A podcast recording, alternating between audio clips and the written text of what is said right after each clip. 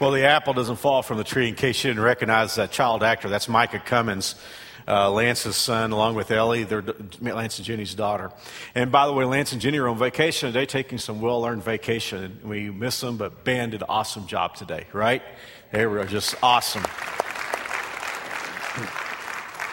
We're in a series right now called GPS. And of course, you know what a GPS system is. it's a, it's a system that helps you find your destination.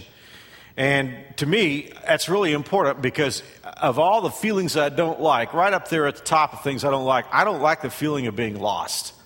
Um, I don't know what, what makes you feel, you know, queasy, but I just hate feeling lost you're, you're traveling along your destination, you're, you know, you feel, have the sense that you're going the right way, and, and the signs indicate that you're getting closer and closer to your destination. Then maybe you make a wrong turn or you, you get on the wrong road, and the next thing you know, you don't see any familiar things, you don't see any signs that tell you that the city you're trying to get to is getting closer and closer, and nothing looks familiar, and then you're trying to, you know, make a turn here and make a turn there, and next thing you know, you're just hopelessly lost. I really hate that feeling. It just absolutely stinks.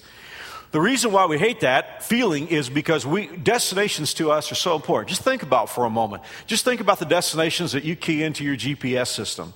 Um, the location of your next business appointment, or maybe a vacation hotel, or Chinese restaurant, or if Mary Alice is in here, Starbucks.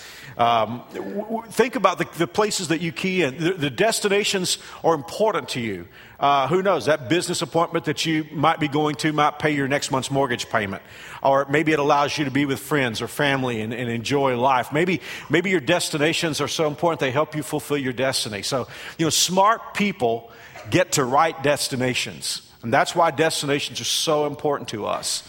If you make a wrong turn and wind up at the wrong place, things turn ugly because wrong destinations mean missed opportunities, um, just a feeling of anguish and that what do I do now feeling. So destinations are so important. There's a trail of logic that I want to talk about all morning long, and it goes something like this Destinations are the result of pathways or paths, and paths are the result of guidance. Think about that for a moment. Destinations are the result of paths, and paths are the results of guidance. That's why throughout the years, mankind has looked for guidance from some source. Uh, that's why we have the religions of the world, the philosophies of the world. E- even coming down to style, we're looking for guidance as to how we should dress our bodies. I mean, guidance is important, and we know it's important, and we look for it. Destinations are the result of paths, and paths are the result of guidance. And somebody can say, well, Mark, everybody knows that, but I'm not too sure that that's really the case because every once in a while I listen to people today that are on wrong pathways and they're expecting to get to good destinations. Now, that just doesn't work. But a lot of people today think that. Let me give you an example of what I'm talking about. ran into a guy the other day that I know, and he says he's a Christ follower, and, and so I'm going to take him at his word. But this particular guy happened to know he, his, his finances are just in ruin. He, he just terrible, terrible uh, ways of handling money. He spends wildly. He goes into credit card debt. I mean, he's got all kinds of credit cards. He's got credit card debt. In fact, while I was talking to him, he was talking to me about filing for bankruptcy because he just couldn't pay his credit card payments. But you know what he was doing when I was talking to him? He was buying a lottery ticket. That's right. And I'm telling you, this is what the man told me. He said, I'm going to, I don't know what the big jackpot is or whatever they call that, you know. He said, I'm going to hit that and I'm going to have millions of dollars. And then he said, I'm going to do good things for all kinds of people. He was talking about helping missionaries around the world and taking care of people that he loved. He said, I'm going to win the jackpot and I'm going to win the lotto and then I'm going to just do all kinds of good things. And here's, here's what he failed to understand. He failed to understand that when it came to finances, he was on a bad path. It, bad paths don't lead to good destinations. You know, here's a guy that wants to find a soulmate. He wants to find a woman who will, who will love him and be there for him. And, you know, he wants to marry this awesome woman. So what does he do? He cruises the bars. You know, bad pathways lead to bad destinations. So that's what we need to understand today. You know, the, the whole thing I want to talk to you about is this. I hate being lost in life but I hate something uh, uh, as far as like traveling, but I hate something more than that. I hate being lost when it comes to my, my spiritual life. You know, I hate being in the wrong destination. Destinations are so important. Some of you have discovered that. And I listened to you talk, and you talked to me about, you know, there was a time when you weren't on a good path and you were in bad destinations and you were hanging with the wrong crowd and bad things were happening. And, and you know, you just had a sense that God was talking to you behind, maybe not audibly or anything, but you had a sense that God was at work in your life and you begin to like start moving in a different direction and getting on a good path. For some of you, that path started when you turned off 21st Street and came up the lane to New Spring Church. And you said to me, Mark, that's when my life started over again. And don't be surprised because God makes you some promises if you will listen to Him. In Psalm 32, verse 8, the Lord says, I will guide you along the best pathway for life. That is a huge promise. Many of us have gotten to good destinations, but we took a very circuitous route. We went here, we went there, we went way out of the way. God said if we will listen to Him, He will guide us on the best path. Remember, it's guidance, paths, destinations. God said, I will guide you on the best path. He said, I will advise you and watch over you. And then this admonition in verse 9 do not be like a senseless horse or a mule that needs a bit and bridle to keep it under control. For those of you who've ever you know, used a bit, you understand exactly what the, what the point is. God is saying, listen, I will guide you. I will, I, will, I will give you advice on how to live your life. God said, don't be like the horse the mule who has to have pressure exerted on him to help him do the strategic things.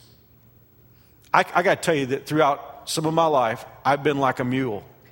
You know, I wanted to go my own way. And it was like there were just things in my life that were like bits in a mule's mouth that said, nope, if you go that way, you're going to hurt. And so actually had pressure exerted on me to get me to do the right thing. In Isaiah 30, verse 21, here's an awesome promise from God. God says, Whether you turn to the right or to the left, your ears will hear a voice behind you saying, This is the way, walk in it.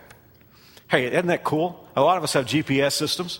Whether you have, you know, the manufacturer installed high dollar kind, or if you're like me, you have the Walmart kind. We know what it's like to hear that voice that says in, in you know, quarter mile, turn right.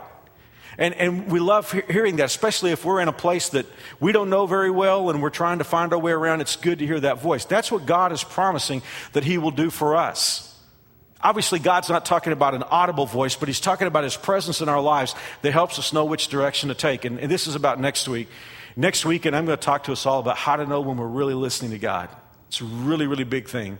Throughout the years of pastoring, the number one question I've been asked is how do I know if I'm really hearing from God? How do I know how to listen to God? I'll be talking about that next weekend. But God is promising to do that. He's telling us that His presence will be there, showing us which direction to go. And some of you are experiencing that. You know, there was a time when you were in bad paths, bad destinations, you're in pain, but now you've begun to do what God wants you to do, and you're starting to taste the fruit of being on the right path and even some good destinations. And you're telling me about it. Guys, I would never want to rain on anybody's parade, especially somebody who's really enjoying following God for the first time. But I got to tell you something that every God follower who's followed God for a long time knows. The challenge is not getting on the right track, it's staying on the right track. Because just as you have a God who loves you, and God is going to be there, He's going to say, turn left, turn right. Don't be like the mule that has to have pressure exerted on him so he does a strategic thing. God is saying, I'm going to be there. But the problem is, there are other voices, there's other guidance and if we're not careful, we'll get us on other paths that will lead us to destinations that we won't like being there. I want to talk to you about that. And since we're all human, and it's probably going to happen to all of us today, I want to take us back to the Bible and show us a story in the Bible of a great guy who heard the wrong voice, got on the wrong path, wound up in a destination where he didn't want to be, and God helped him get back. So uh, today we're going to do an analysis on, on how this happened in his life so that we will understand if we're on the wrong track, how we got there, how to get back on the right track. The guy's name is Elijah. He is one of my favorite people in the Bible. When I get to heaven, I want to see Jesus. I want to see my family. And right after that, I want to see Joseph from the Old Testament. And I want to see this boy, Elijah. Because if there's anybody in the Bible, or if there's anyone in the Bible that I have a whole lot in common with, it's this guy, Elijah. Man, he and I are like this. Elijah's a prophet. His job is to speak to people God's message. The only thing about Elijah is Elijah's kind of mercurial. There are no pastels in his personality, just bright colors. And when he's high, nobody's higher. When he's low, nobody's lower. He is dramatic. He's full of energy. He's just like nonstop action. Elijah has two speeds supersonic and off. Now, he's, he's having to be God's prophet at a really cruddy time. Israel is worshiping idols. Now, I know for those of us who live in the Western world in the 21st century, it kind of creeps us to imagine why would anybody bow down to a little idol made of gold or, or silver? And we think, well, those people back then must have been really stupid, must have really been superstitious to bow down and worship those idols. It's a lot more practical than it sounds. The people understood that those things were made, those idols were made out of metal, but it was what they represented. And more than that, it was what they gave people permission to do that caused them to worship idols. There was the sense of prosperity. And there were idol gods of prosperity. There were idol gods, a lot of idol gods had to do with sexuality. You know, this idea that if they worship this God, in fact, many of these so called worship services of idols were nothing more than orgies. So you can sort of understand the human compulsion that would draw people to worship idols. And during Elijah's time, Israel, God's nation, was just saturated with idol worship. It all had to do with the king. He was a rotten guy. His name was Ahab. He was wicked. He was, he was just so bad. God said he was the worst that ever was on the throne. But if that wasn't bad enough, Ahab married a woman named Jezebel. And Jezebel was just, I mean, she was a fiend. She was a pervert. And, and this is kind of strange. I don't know exactly how this happened. I guess when you have power, you can do anything you want to. But Jezebel was not only a very perverted, wicked woman, she also controlled all the worship pretty much in Israel. She had 850 preachers, so to speak, on her payroll who communicated her message of, of sexual promiscuity. And they were just messing Israel up.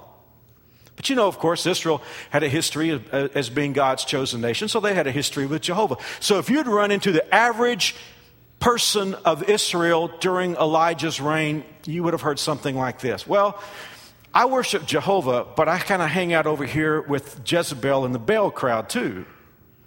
Just like we might have a few people at New Spring like that.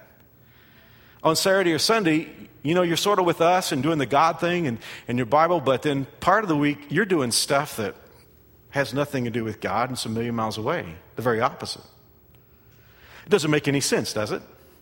I mean, Elijah was saying to, them, to himself, you know, I, I don't understand this. If, if people are going to worship Jehovah, they should worship Jehovah. If they're going to worship Baal, they should worship Baal. So Elijah went before the people and he said, hey, pick one, pick one. You know, if Jehovah's God, doesn't make any sense to worship Baal. If Baal is God and you can sleep with anybody you want to sleep with as many times in the week as you want to, then there's no sense in worshiping Jehovah. Let's figure it out.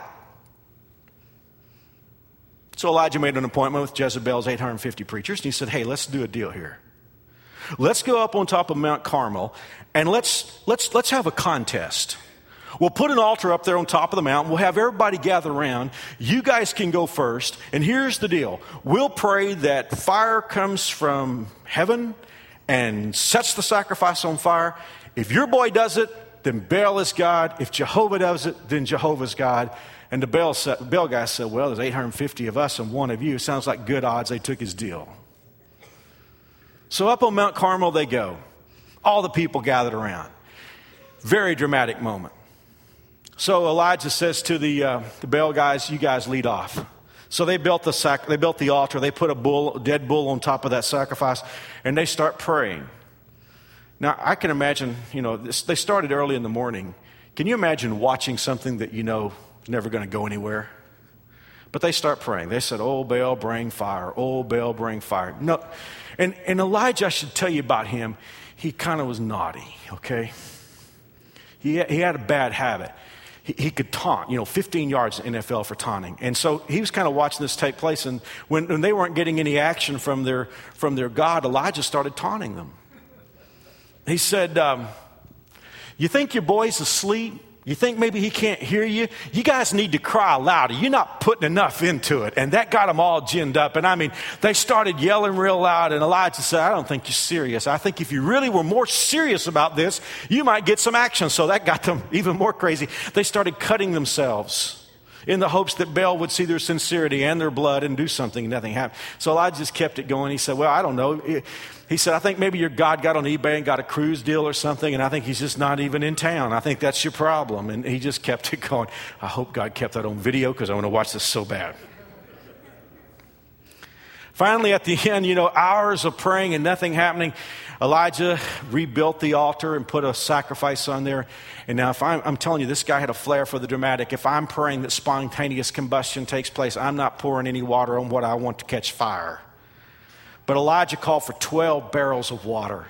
He is making this thing as impossible. He doesn't want anybody to say that somebody had a match hidden in their robe and it was some sort of chicanery. Elijah pours 12 barrels of water on the sacrifice, prays a prayer that in English is 59 words long. And when he prayed, the Bible says the fire came from heaven, burned up the sacrifice, and the people go bananas. They are yelling, Jehovah, He is God. And Elijah's saying, Game, set, match. We got this thing. Just in case, and I don't know how you feel about this, just what the Bible says. Elijah wanted to make sure there weren't any leftovers of Baal worship. He had all 850 of Jezebel's preachers whacked. That's right. So Elijah goes home that day and he's thinking, okay, man, Jehovah's God, we're going to have a revival in the country. But by this time, Ahab has told Jezebel, his wife, what had happened. Her 850, you know, on the payroll, preacher boys are all dead. And so Jezebel sends Elijah an email. And she says, May the gods do to me what you did to my preachers if you're not among them within 24 hours. Now, you would think at this moment, I mean, what's this guy Elijah going to do? I mean, he's, he's been on the mountain, he's asked God for a miracle, and he's seen God take care of things. You would think Elijah's going to say, Well, I'm not going to worry about one person.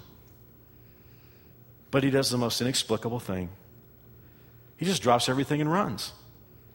No path, no guidance, no direction, no organization, just totally erratic. He just drops everything and runs for his life. He cuts across fields, he's just running running. And, and he runs faster and faster, and his chest is just heaving, but he goes miles and miles. And finally, he gets to the place where he cannot run one more step. And by this point, he's in the wilderness, and he falls into the mouth of a cave and collapses. I have a little icon on my GPS system that if I get into an area that it doesn't recognize, my little icon shows up in the middle of nowhere. There's no streets or anything, and it just says sweetly to me, I keep waiting for my GPS system to tell me, you're just too stupid to have a GPS system. But, you know, sweetly that voice says, at the next intersection, turn around. At the next intersection, turn around. It's telling me I don't recognize where you are. And Elijah's in a place that, you know, God did not send him there. Elijah did not want to go there. He is off the path. And it's so interesting that while he's there in the cave with his chest heaving, trying to catch his breath, desperate, that God comes along. And I want you to hear what God says to Elijah. 1 Kings 19, verse 9. Elijah came to a cave where he spent the night, but the Lord said to him, What are you doing here? I don't know how the inflection was. I wasn't there. Did God say, What are you doing here? Or, or did He say, What are you doing here? Or, or did God say, What are you doing here? I don't know. I mean, God didn't even matter anything. God doesn't say, well, What's the matter with you, boy? I mean, I just answered, just sent fire down from heaven and, and burned up the sacrifice, and you're you're running like a scared chicken from, from one person? God doesn't say that. He just says, What are you doing here? His identification didn't match his location. How many of us would God ask that question to today? I'm talking to somebody. When, when, you started, when you started this year in high school, you just, you just came from like camp and, and, and you said, Man, I'm going to go to my school this year, to my high school, and I'm going to make a difference. I, everybody that's around me, all my friends are going to know that I'm all about Jesus, and I'm going to talk to people and I'm going to help them, and I, I'm going to just like walk with God all throughout my high school year. And yet, here it is, it's May, and there's stuff going on in your life, and if God talked to you, He'd say, What are you doing here? For some of you, you said, my life is going to be great this year. I'm going to follow God and I'm going to hang with the right people. And yet, just recently, you woke up in a bed and you thought, what am I doing here? And if God were to talk to you, he would say, what are you doing here? What are you doing in bed with this person? God might be talking to a man here today, and, and you said, I, am going to be a godly man. I'm going to love my wife, and I'm going to focus on her, and I'm just going to, you know, I'm going to be a great husband this year. And yet, God might find you at your computer terminal, terminal looking at stuff, and God would say, What are you doing here? For some of you, you know, there was a time when you just like, it's so engaged in what God was doing in the world. And you're part of New Spring Church and you're volunteering and doing stuff, but along the way, you just kind of got, well, maybe it won't matter and I'm going to step back a little bit. Or maybe you got, you know, crossways with somebody that was a God follower and now God says to you, what are you, what are you doing here? Your identification doesn't match your location. Could I tell you honestly? I mean, just nobody here but us and the television cameras. Could I just tell you honestly, I've been there. I mean, isn't that a strange feeling? I mean, and you know, it's not like God says it where all the neighbors can hear it. It's just sort of a spiritual thing. I mean, you just like cringe and, and, and you like feel God's presence saying, What are you doing here? This is not you.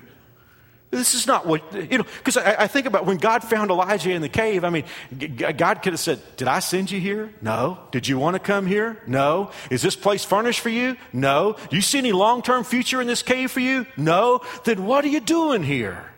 How many of us are in situations we know there's no future in it? We're dating somebody and we know in our gut there's no future here. And yet we're still in that relationship. God is saying, off track. Destinations are everything. Destinations are the result of pathways, pathways are the result of guidance. Let's look at, here's the thing. This is so very important. When we look at the story of Elijah, we see the three very important things that everybody who's off path needs to understand. And if we, if we deal with this real quickly, it can keep us from getting further off path. Here's the first thing Elijah was off path because he listened to the wrong source. You and I are going to hear many voices in our world. Some of those voices are going to be very loud. They're going to be pressure filled voices, fear filled voices. And, and, Elijah started listening to a voice that he had no business listening to. Let's, let's, let's back up for a moment. Who was Elijah? He was a prophet. Who did he speak to people for? For God. Where did he get his message? From God. But let me ask you, why is he running? On, on whose voice, on whose words is Elijah running erratically from God? Jezebel's. This is what's interesting to me. I don't know, maybe, maybe this is not all that interesting, but here's what gets me Elijah was a prophet. He was back in the back in his day. The, they didn't have the Bible, so God used prophets to tell the future. What's interesting is Jezebel told Elijah the future. Jezebel was not a prophet; she wasn't checked out on the equipment. Why is he running? You know, so many of us listen to voices that aren't legitimate voices. I talk to people sometimes that say, Well, my friends told me I should do this. And I'm thinking it doesn't make any sense. Well, I want my friends to think I, I really care about them, so I listen to my friends. My, my, you know, my mother in law tells me I should do this. The guys at work tell me I should do this. The boys I hang with tell me I should do this. Elijah listened to the wrong voice. Second thing that's really clear in this story in Elijah what happens when we listen to the wrong guidance? What we start moving in ways in which there's no organization, there's no path. Um, I get lost sometimes, and I hate it. Hate the feeling of getting lost. What happens when I get lost is I try to like figure it out without a map or without direction. Maybe I should turn here. This feels right. No, maybe I should turn here. And isn't it strange how that one bad turn leads to another bad turn and we get further and further away from our destination? In fact, one of the worst things that can happen to an army, study world history, study the history of great armies, and here's what you will discover that often battles are lost because armies leave their strategic game plan, and almost every time a battle is lost, you will read about an army that flees erratically. They don't have any they don't have any strategic withdrawal or uh, they've, they've lost their path, they've lost their way. I'm talking to some people here today. you know, there was a time when you were following God, and if somebody would ask you, why are you doing what you're doing? You could have said, this is why. God says this in His Word, this is why I'm doing what I'm doing. But today, if somebody asked you why you're doing what you're doing, you would know. It's just reacting. And that's what happened to Elijah. I mean, he just wound up in a cave. The cave was not his destination. This is not where God wanted him to go. He just wound up there because he was making it up as he went along. Number three, every, every wife who's been married for a while understands this one. Every, every woman who's in a significant relationship with a man probably understands this one. Ladies, let me ask you a question. When your guy gets lost, does he usually admit it? I, I'm just, just nobody here but you and me. I got to tell you, I have a real bad habit of not admitting it when I'm lost. You know, you know, I can be with Mary Alice and I can be lost and I'm just acting like I know exactly where I'm going, you know. And then when we pass the same store six times, you know, she'll say, Are we lost? No, no, no, no, no, no. I know where I'm going. I know where I'm going. But here's what I really hate to admit when there's no getting out of it and I'm obviously lost, how do I react? Am I real humble at that moment? You would think if a guy's lost and he finally has to admit that he's lost, he would just finally hang his head and say, You know what? I haven't known where we were for 30 miles. I am really sorry. I took a wrong turn. I got off the path. I was driving erratically. Number two, I was driving here, driving there, going on what feels right. I'm really sorry. I hate to admit it. I'm lost. But I got to tell you what I do sometimes. I find a way to say it's not my fault. And that's not easy. Because after you're lost and everybody knows you're lost, it's not easy to find somebody else to blame. So I have to like think about creative things to say to explain why I'm lost. And I'll say things like, you know what?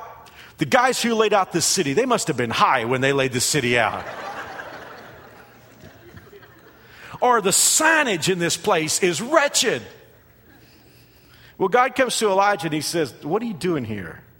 Well, we know he listened to the wrong voice and he was erratic. He was just making it up as he went. But now, now he's going to have to admit he's lost. Listen to what he says. Elijah said, This is from the message, 1 Kings 19.10. I've been working my heart out for the God of the angel army, said Elijah. The people of Israel have abandoned your covenant, destroyed the places of worship, murdered your prophets. I'm the only one left, and now they're trying to kill me. Now, this is Elijah's cue to say, God, I don't know what's the matter with me. I got to listen to Jezebel. It was crazy. Can you believe I'm here in the cave? God, I'm so sorry. But instead of doing that, what he does is he blames God. I don't know if he caught that, but he said, God, it's really your fault. I've been working my heart out for you, and frankly, you don't finish anything. And he knew, I mean, he knew to get off that trail pretty fast because being mad at God is a short lived thing, you know? I mean, it's not smart to get mad at your only help, and Elijah knows that. So very quickly, he retracts that finger and he starts pointing out, and he said, It's the people, and they won't listen to anybody. And he gets the place. Did you hear the language? He said, I'm the only one left. Well, Elijah, I still don't hear anything about you being in the wrong place. I still don't hear anything about you being lost. I mean, when God asks him, What are you doing here? Elijah's saying, Everybody else is wrong and I'm right. he's lost, but he's saying everybody else is lost and I'm in the right place. I got friends that I love very much right now doing wrong things. Everybody knows they're wrong. And yet, if you listen to them talk, I'm right, everybody else is wrong. I'm right, my wife's wrong, my kids are wrong, my husband's wrong, my friends are wrong, teachers are wrong, law enforcement officers are wrong. I'm right, everybody else is wrong.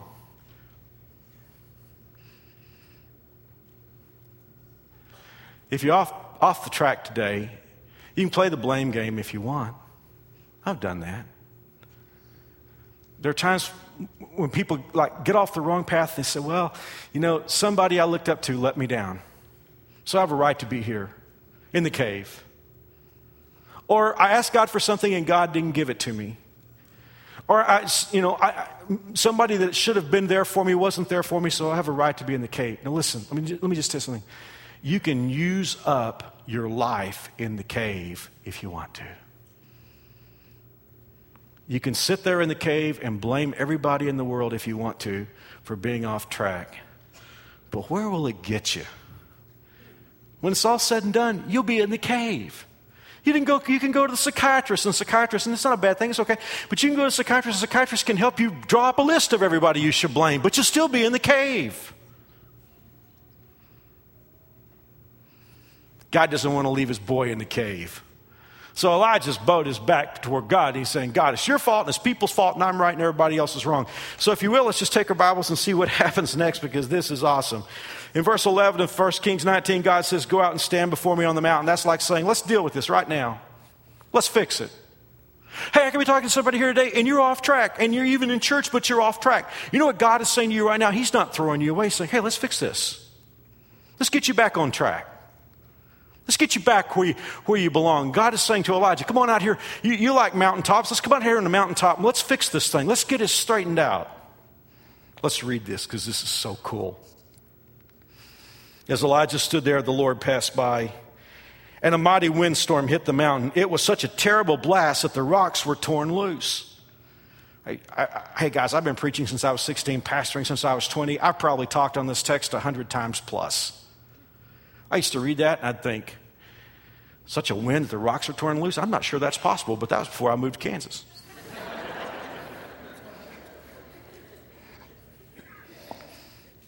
but the Lord I mean, because Elijah sees that, he's like, oh, God is showing up, man, look at that wind.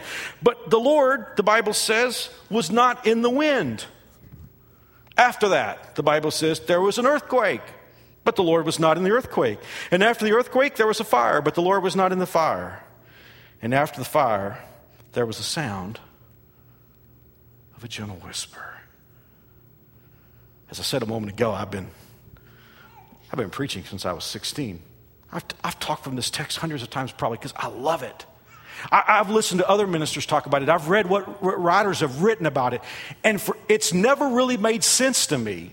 And, and, it just, whenever I read the Bible and it doesn't really make sense to me, it just gets to me. And I've heard guys explain this. And finally, this week, as I was preparing for this message, all fell into place. what happens is Elijah's in a cave. God says, What are you doing here? Elijah says, Not my fault. I'm right, everybody else is wrong. God says, Come on, on top of the mountain, we're going to fix this thing. And when he's on top of the mountain, what does Elijah see? He sees a rock that tears, uh, a wind that tears the rocks loose. The earth quakes, and there's fire, and God's not in any of that. And then there's this gentle whisper Guys, here's what this is all about.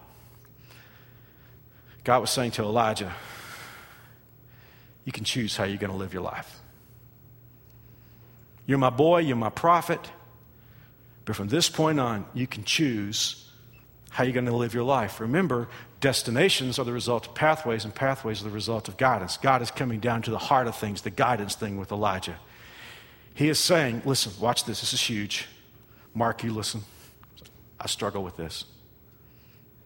God was saying, Elijah, you can either order your life based on the wind that blows you around what shakes you up and what turns up the heat on you, or you can listen to me.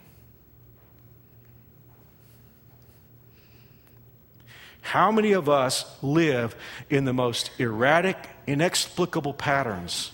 Because what is guiding us, listen, what is guiding us is what intimidates us. It's the wind that blows us around. It's the things that shake us up, and it's the fire that turns up the heat on us. And we react to that stuff, and we wind up in the caves of life. And God is saying, What are you doing here? When all the time it's that whisper, it's just the presence of God that God is saying, I want you to listen to. That's what we're going to talk about next week. God has one final instruction for Elijah, and I'll close with it because it's not all that comfortable because if, you, if you're here today and you're off track and you want to get back on track, you know, we've grown up in, in, in, listening to a lot of good teaching that says that God loves you and God will forgive you for anything. So when we're off track, what we often want to do is we want to pray a prayer and say, God, forgive me, I'm sorry, get me back on track. And that's good, that's where it starts. But I want you to listen to what God told Elijah. This is really, really, really important if you're off track and you want to get back on. 1 Kings 19 15. Then the Lord told him, Go back the same way you came. In the words of those eminent philosophers, the Beatles, get back to where you once belonged. What happens when we run from God and we get in those erratic patterns? We stop doing right things. We pick up bad habits. We mess up relationships. We screw up so much stuff. God is saying to Elijah, backtrack. Go back the same way you came. Lay down those bad habits that you picked up. Start picking up those, those right habits that you used to have. Start reading your Bible again. Start praying again. If you got a broken relationship that you broke while you were running away and you're mad and blaming everybody else, you go back and fix that relationship and, you know, go back the same way you came, and get back on the path. And I'm happy to tell you that Elijah did that and his life was awesome. My prayer today is that God will take some part of this feeble, flailing messes that I brought today and talk to your heart and your life. Because every one of us is going to struggle. If, once you get on the right path, staying on the right path is hard. I can testify to that. God wants you back. You just got to pick who you're going to listen to. Destinations are the result of paths, paths are the result of guidance. May God help us. Would you pray with me right now? Lord, you know every one of us in all three services today. God, you know us. You know our strengths and weaknesses. You know which of us is on path and which of us is off. Lord, if we're off today, help us to get back. And Lord, for those of us who are on the path, help us to stay on the path and not get lured off, not get intimidated off. In Jesus' name, amen. Still praying with me. Guys, you remember that promise that God gave us at the beginning where He said that He would be there and guide us in the best pathway? That only begins when you have a relationship with God. How do you have a relationship with God? Well, the good news is, is, is easy because God wants to have a relationship with you. What's hard is trying to have a relationship with somebody that doesn't care about you, doesn't want to have a relationship with you. But God is waiting on you. In fact, in Revelation, Jesus said, I'm standing at the door and knocking. And he said, If anybody will open the door, I'll come in. God wants to give you several things. He wants to give you a relationship with Him, He wants to forgive you of all your sins, He wants to give you eternal life in heaven with Him. It's all a gift. Scripture tells us that Jesus paid for it when He died on the cross, so that all you have to do is ask. Now, I want to give you a chance to ask you don't have to pray my words if you don't want to. You can pray your words if you wish, but if you don't know what to pray, let me pray a prayer with you. And what's important is that you mean it from your heart. So, would you pray with me this morning? Jesus, I know I've sinned against you, but I believe you died for my sins.